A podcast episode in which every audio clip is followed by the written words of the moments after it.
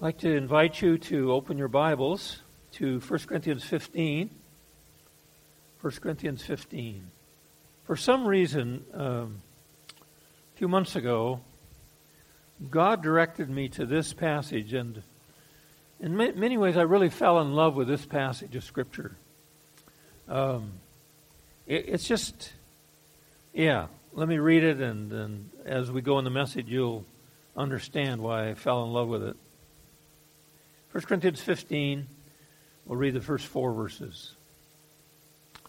Now I would remind you, brothers, of the gospel I preached to you, which you received, in which you stand, and by which you are saved, being saved, if you hold fast to the word I preached to you, unless you believed in vain. Now notice this, verse 3.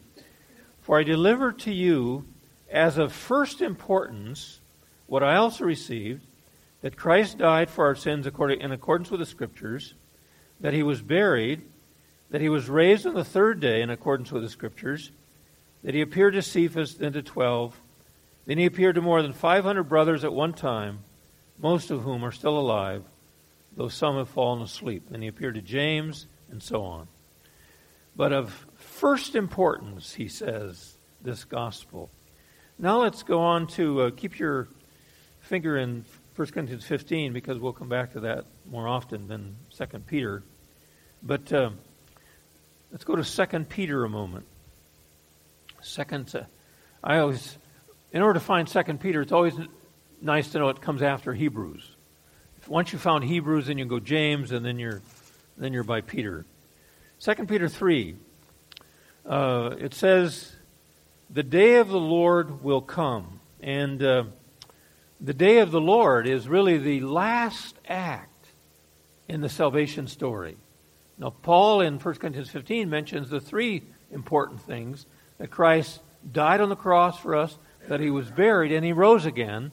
But the last, the final chapter, event in salvation is really the return of Christ. And that's what Peter talks about. The day of the Lord will come. And I'd like to read just verses 10 and 11 Uh, of 1 Peter 3, 2 Peter 3. But the day of the Lord will come like a thief, and then the heavens will pass away with a roar. The heavenly bodies will be burned up and dissolved, and the earth and the works that are done on it will be exposed. Now, this verse since all these things are thus to be dissolved, what sort of people ought you to be in lives of holiness and godliness, waiting for the hastening coming of the day of the Lord. So, because the, everything's going to be dissolved, we need to be holy people. I'm going to put my pen here because otherwise my pages are going to blow around. All right. What words would you use to describe this culture? What are the words you'd use to describe the kind of society in which we're living. Let me give you some examples shocking, exciting, conflicted, dangerous, tragic, filled with opportunity. All those words probably describe facets of our nation and what happens in our nation. Surveys show that up to 80% of Americans believe that enjoying oneself is the highest goal in life. Those same surveys show that 60% of, Amer- of practicing Christians who attend church at least once a month have that same goal. Now, the idea that the goal of life is enjoyment is the dominant framework of thought for the vast majority of people in the United States. Not one goal, not a goal, but the highest goal of life is enjoyment. What does the Bible have to say about this? Well, the English Standard Version, which we read, says it very clearly. Paul says, I would remind you of the gospel or good news which I preached to you, on which you stand. Of first importance is that Christ died for our sins, that he was buried, and that he was raised on the third day in accordance with the Scriptures. What's the profound? Do you notice the profound difference between those two goals, between enjoyment of life and the gospel? What's the, the, the just the profound difference? One is temporary, one is permanent. One, enjoyment of life, we can lose in an instant. A car accident, uh, tragic news of health issues can change life in a moment. If enjoyment is our goal, it can be gone just that quick. Whereas the gospel is eternal. It's, it's forever. It can't be taken away from us. So the, the difference in those two goals of life couldn't be greater. This morning, we'll take a few moments to strengthen our understanding and commitment to this good news. Number one in the good news is what? That Jesus Christ died for our sins according to the Scriptures. Let me read to you from Romans 3 23 to 25. All have sinned and fall short of the glory of God, are justified by His grace as a gift through the redemption that is in Christ Jesus, whom God put forth as a propitiation by His blood. Or Hebrews 2, verse 17 says, Jesus became a merciful high priest to make propitiation for the sins of his people. The word propitiation, as used in the English Standard Version, is a powerful word. Romans 1:18 we are told that the wrath of God is revealed from heaven against all unrighteousness. God is merciful, but he's also just and righteous. He can't just overlook sin. Someone had to appease God's wrath. Someone had to pay the price.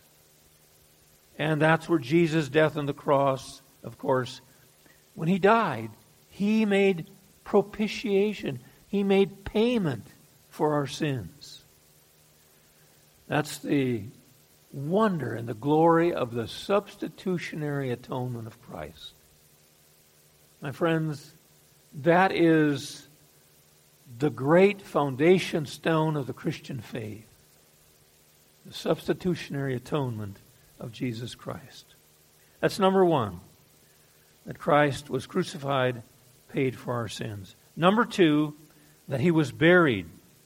The Bible's clear teaching of Jesus' burial is very important to show that he died, that he truly was dead. That is crucial. His burial shows that he was truly dead. Islam, for example, teaches that Jesus did not really die on the cross. The crucifixion is anathema to Islam. They have several theories by which they try to show that it was not Jesus who died on the cross. In God's providence, uh, Judy and I have developed a relationship with uh, a couple in our area who are uh, Muslim background and, and, practicing Muslims. And uh, it's been an interesting journey reading the Bible with this gentleman. First the Gospel of John, now we're reading Hebrews. See, the crucifixion is not something they can tolerate in their faith. And yet it's the linchpin of the Christian gospel. God, through Jesus Christ, made payment. He was buried. Number three, that he was raised on the third day according to the scriptures. Obviously, number three could not be true if number two was if number two was not true. If Jesus didn't die and was buried, he couldn't have been raised. But because he was buried and died on the cross, he was gloriously raised from the dead. I'd like to read from 1 Corinthians 15, 17 to 20 a moment. There, Paul kind of, in a way, summarizes, beginning of verse 17. If Christ has not been raised, your faith is futile, you are still in your sins. Then those who have fallen asleep in Christ have perished. if in this life only we have hoped in Christ, we are of all people most to be pitied. Then verse 20, but in fact, Christ has been raised from the dead, the first fruits of those who've fallen asleep. Well, he's the first fruits. And we, of course, are part of that first fruits of Christ's resurrection. Now, if you, on your bulletins, some of you probably follow on the back of your uh, program is always printed the outline of the uh, message. Well, um, I don't know how many weeks ago uh, Pastor Jacob had called and asked if I would bring the message at these two on these two Sundays and lead the service. And uh, he said, "I'd love to have your, uh, um, you know, your the passages you're going to preach on and, and a basic outline." I said, "All right," but uh, that was a long, a long, time ago, and uh, I didn't have the second part of this message finished yet. So um, there's quite a bit of change from what you have in your program to what I'm going to uh, share with you as far as the second part of this message. In fact, in, instead of uh, the outline you have of first importance, that really goes with the first part, um, the actual heading of the second part of the message is this the practical impact of this good news. If you're taking notes, you can put, scratch out of first importance and put the practical impact of this gospel or this good news. First, this gospel that Paul talks about in 1 Corinthians 15 stands as a historic Christian faith. Now, why do I mention that?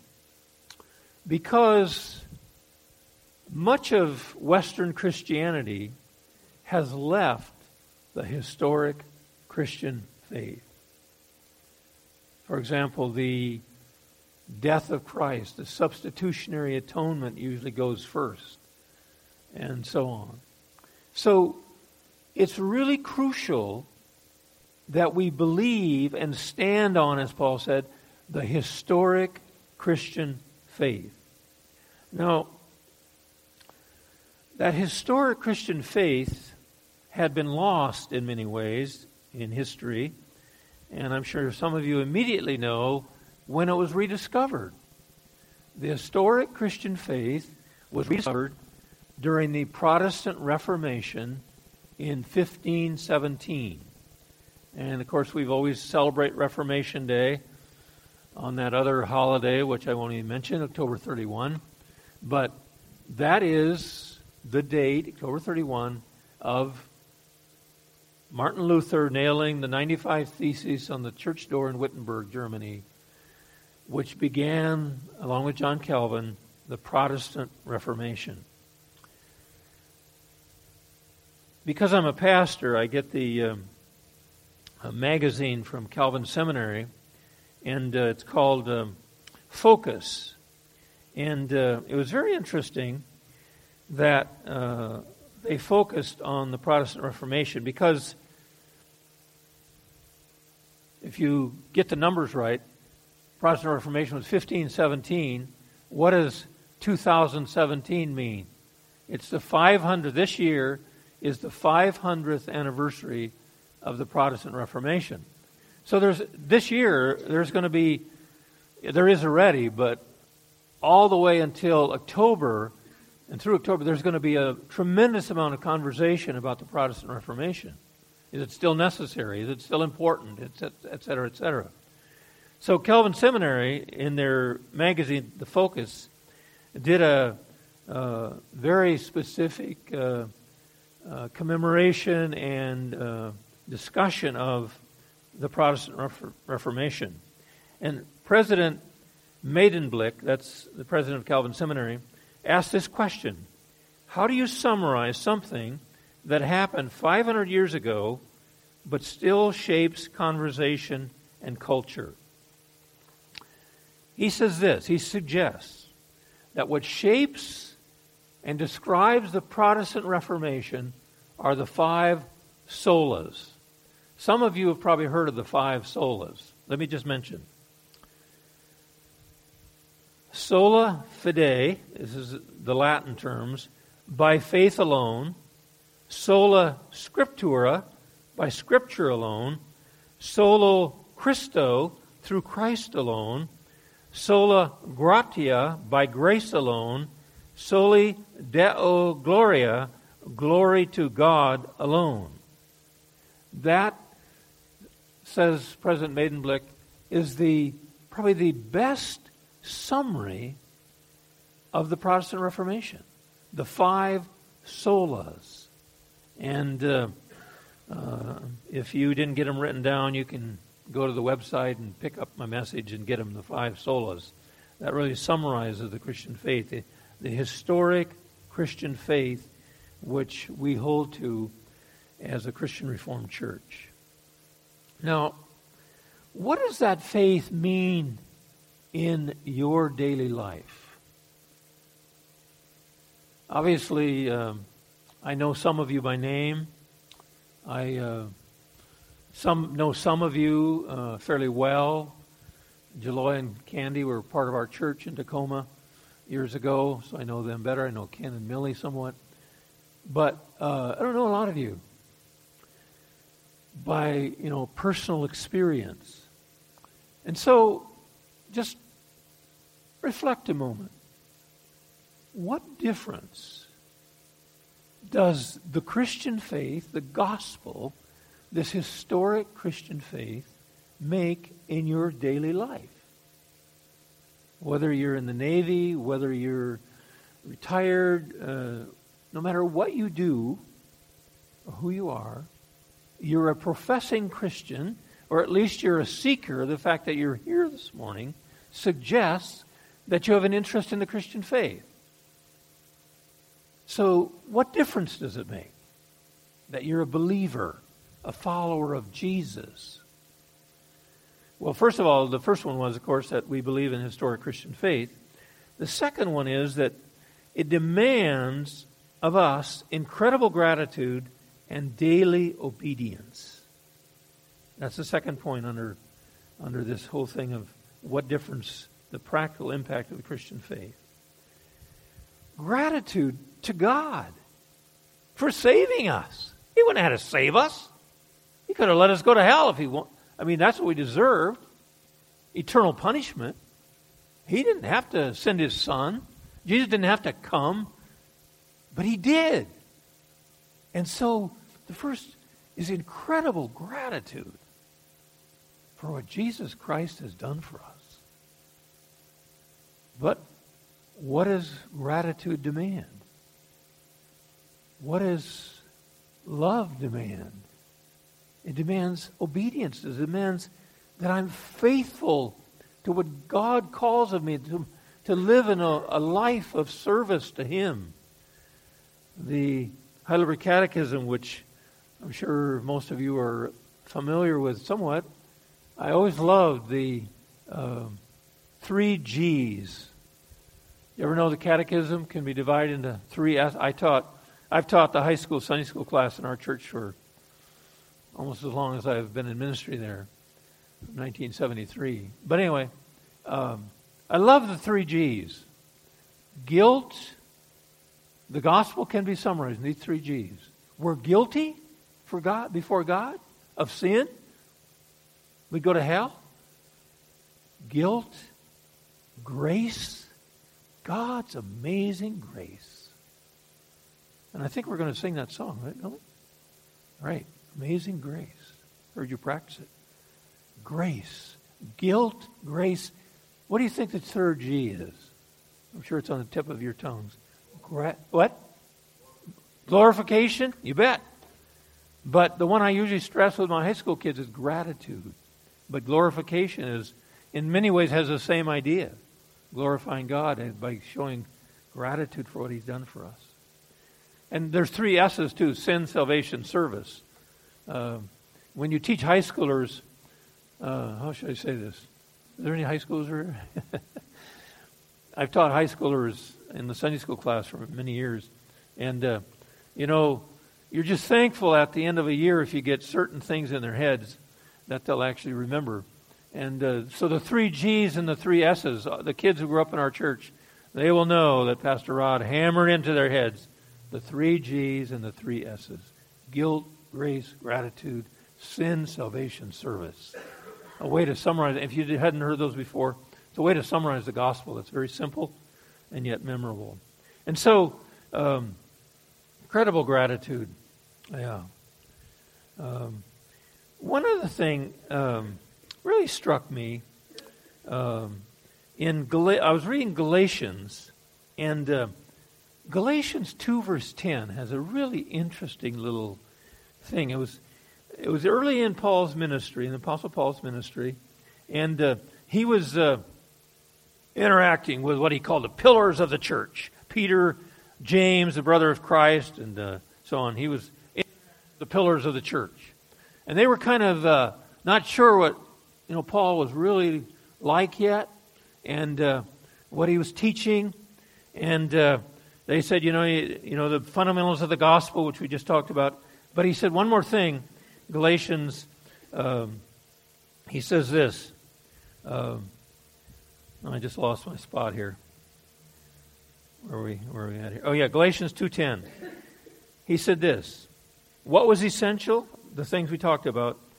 All they asked was that we ha- have that we should continue to remember the poor. And then Paul says, that was the very thing I was eager to do. And so the part of the gospel that is totally essential according to Galatians is that thing of being caring for the poor. The poor. The next part of um, the practical implications of the gospel is the return of Christ. As I mentioned when I read from 2 Peter, the day of the Lord, that is the final event in salvation history. Peter writes in his third chapter a verse that for me personally is one of the most probing verses in the Bible. Listen to it a moment. 2 Peter 3, verses 10 and 11. You read this. The day of the Lord will come like a thief. The heavens will disappear with a roar. The elements will be destroyed by fire. And the earth and everything in it will be laid bare. Now, verse 11. Since everything will be destroyed in this way, what kind of people ought you to be? You ought to live holy and godly lives as you look forward to the day of God and speed its coming. That was from the New International Version. I read it earlier uh, when I was reading the scripture from the English Standard Version. In lots of ways, I like the English Standard Version, but on this particular case, I think the NIV is a little more clear when it says, the elements will be destroyed by fire. The earth and everything in it will be laid bare. Since everything will be destroyed in this way, what kind of people ought you to be? You ought to live holy and godly lives as you look forward to the day of God and speed its coming. And I thought, what does that mean? Ah, I don't know if you if you grasp that. But how does how does living godly lives speed the coming of the Lord? I thought, and I I didn't study that phrase thoroughly yet because I it just the last couple of days has sort of been what that we speed its coming by living godly lives. That's a that's an interesting thought that the Apostle Paul leaves us there with us there. That we speed its coming by living lives. Maybe it has to do with the more we live holy lives, the more God's kingdom will come among us. And people will see Jesus in us. That's the first thought that comes to me. Anyway, just a probing passage about living holy and godly lives. There's another verse in 1 Corinthians 16 19 that Paul warns us. He says, You were bought at a price, therefore honor or glorify God with your body. So there's some warnings for us as Christians um, as we await the day of the Lord. That's the third thing. The first is the historic Christian faith demands incredible gratitude and obedience. And then await we await the day of the Lord. His come back, his coming back. And finally, those two words that are in the outline, the now and the eternal. The now, of course, means our daily lives, right? Where we're living right now. What's happening right now. That's what I mean by the now. The eternal is, you know, the focus on Christ's return, the focus on our own death, because isn't it true that Christ's return comes for us when we die? If we aren't here when Christ come back, if we go before that, that's the time of Christ's return for us, right? When he when we die. And so that's the eternal. The way the way I put it in point D, the now must be informed, controlled by the eternal. Just think about that. Think on those two words a little bit the now and the eternal. And my suggestion to you is that the now, this life now we're living right now, must be informed, infused, controlled by the eternal in this sense. Knowing that we're going to meet Christ sometime, either when we die or when he comes back, better inform and control how we, how we live in the now, right? As pastors will tell you again and again, you know, we, and I'm sure you tell yourself, I, I have to be ready any day. Any day. I have to be ready. Back in 1991, I'll never forget, um, we had been to Rhode Island for our son's uh, OCS. He was officer candidate school, and we were there for that. And Judy had had a mysterious lump in her breast, and um, she thought, I better go in when I get home. And she got a diagnosis of cancer. And I mean, that shook our world. It was in her lymph glands and everything. That shook our world. And you think about eternity. You think about maybe this is Judy's time.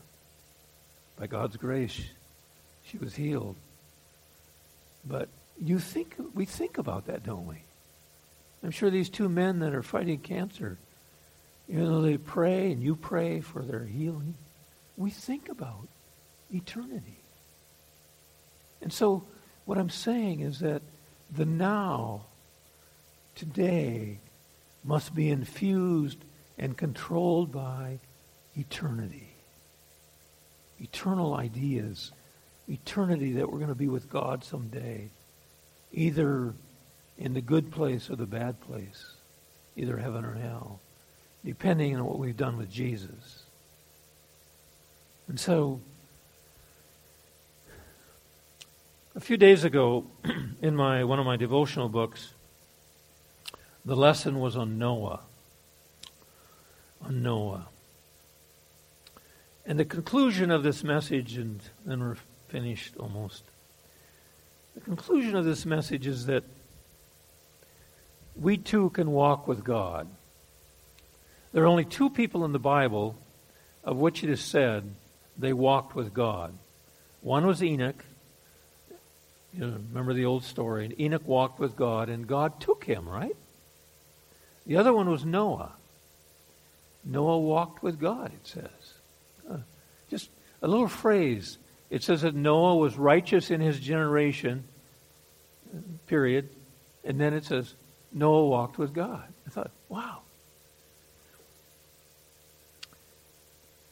what does that mean? Is that possible for you to walk with God? I don't know if you've ever thought about that when you read those little phrases, especially, uh, especially because Noah's generation was a lot like the United States of America. Let me read to you Genesis 6, verse 6. The Lord saw that the wickedness of man was great on the earth, that every intention of the thoughts of his heart was only evil continually. Does that sound like the United States of America? I mean, our popular culture? It does. That the wickedness of man was, I mean, we've discarded God's principles, was great on the earth. Every intention of the thoughts of his heart was only evil, continue. I mean, that's who we are by nature without the grace of God. And so, when a culture has rejected God's grace, that's what happens. Then comes 6 verse 9, just two verses, three verses later. Noah was a righteous man, blameless in his generation. And then the little phrase, in 6 verse 9 Noah walked with God. I mean, just, he just slips that in there. Moses, at least we think Moses wrote book Genesis. He's kind of slips that in there. He said he was righteous in his generation. And then just that little sentence Noah walked with God. Incredible little verse. Last week on Father's Day, we talked about saw the great need of our time to be faithful and godly fathers and grandfathers, godly mothers and grandmothers. And somebody told me that if you come from the north, the three points of last Sunday's sermon are on the reader board. I didn't know that. I'm going to have to go. I, I hadn't gone north from here yet. I'm going to do that after I get out of here. But uh, um, we saw last week the tremendous need for godly fathers and grandfathers and godly mothers and grandmothers and the need, the tremendous need in our generation. And, you know, one of the most difficult tasks is being a single mom. But God cares for single moms in their journey. I always think of James 1, verse 7. Religion, or 7, 27 rather. James 1, 27. Religion that God accepts as pure and faultless is this to visit the fatherless and the widow in their affliction. That's God's heart. He cares about those who are alone and carry on ministry in a family by themselves. Anyway, the culture in which we live is a lot like Noah's time. In description, very similar. But yet Noah walked with God. He, he and his sons somehow. Can you imagine that when God surveyed the whole earth at that time, he saw only one righteous family? I mean, we don't know how many people lived on the earth at that time, at the time of Noah, but there certainly was quite a number. But God performed an act of judgment that is greater than any in the history of the world. He wiped out everyone except one family. I mean, that's incredible when you think about it. That this one family remained righteous. And God was able to put them in the ark and save them. And so, how can we do that in this culture? How can we remain righteous? I would suggest to you that there is the possibility of walking with God for one reason. We read the verse last week in connection with our scripture out of Ephesians. Ephesians 5, verse 18. Do not get drunk with wine, for that leads to debauchery, which debauchery is a old word that describes the life of the culture of Noah and the culture of the United States debauchery. Do not get drunk with wine, for that leads to debauchery, but be filled with the Spirit. So, walking with God is possible as we're filled by the Holy Spirit, as we're transformed by the Spirit. And so, as I said earlier, the now has to be infused, controlled by the gospel, which is part of that gospel is that the Spirit came on Pentecost and fills us with power, with somehow that great possibility of walking with God. Oswald Chambers, I'm, I'm, sure some of you are acquainted with Oswald Chambers, is the, other than the Bible, the greatest devotional book of all time, read by more than any other devotional book in the world. My utmost for his highest. Great devotional book. This is this in May 31 devotion. God's ultimate purpose is that His Son might be manifest in your and my mortal bodies. God's ultimate purpose is that His Son, Jesus, might be manifest or displayed in our mortal bodies. In Acts 4, verse 13, we read these remarkable words The people noticed and took knowledge that these men, the disciples, had been with Jesus. Isn't that an amazing statement? People observed these guys. They said, These guys have been with Jesus. They noticed that. And I guess the question that, you know, we need to ask our own ourselves. Can people see that we've been with in our demeanor, in our attitudes, in our spirit? Can, will people see that we've been with Jesus? And that's probably the thing I'd like to leave with all of us today. And I just want to say in closing that I've enjoyed being with you these two weeks. It's been fun. I've really come to love your pastor so much.